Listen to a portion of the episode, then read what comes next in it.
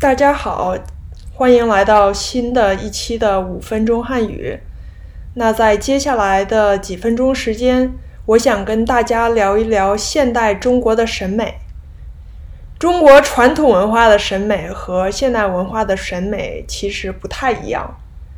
中国古代的时候有一段时间是以胖为美的，唐朝的时候，女人越胖就越受欢迎。越受人喜爱。现在的中国社会不一样了，现在的主流文化认为女人越瘦越好。很多女生虽然并不胖，却总是在减肥，就是这个原因。我有很多的朋友，他们经常讨论的话题就是如何减肥，吃什么减肥，吃什么药减肥。为了减肥，很多人真的是八仙过海，各显神通。可是，盲目的减肥是有后果的。很多女生不好好吃饭，又乱吃药，导致身体健康和心理健康都出现了很大的问题。有的人直接进到了医院的急救室。现在这种不健康的审美。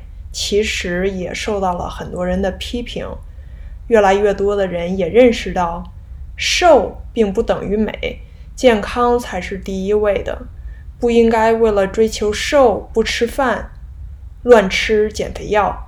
即使是真的需要减肥，大家也都应该健康减肥，比如参加运动，或者是去健身房什么的。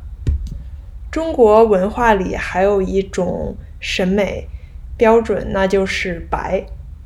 中国人以白为美，现代人非常喜欢白，尤其是中国女人非常热衷于美白。为了白，他们花钱买各种各样的美白产品。中国人夏天出门的时候。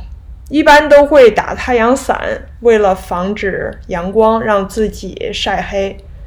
因为怕晒黑，中国人也不像美国人那么喜欢去沙滩晒太阳。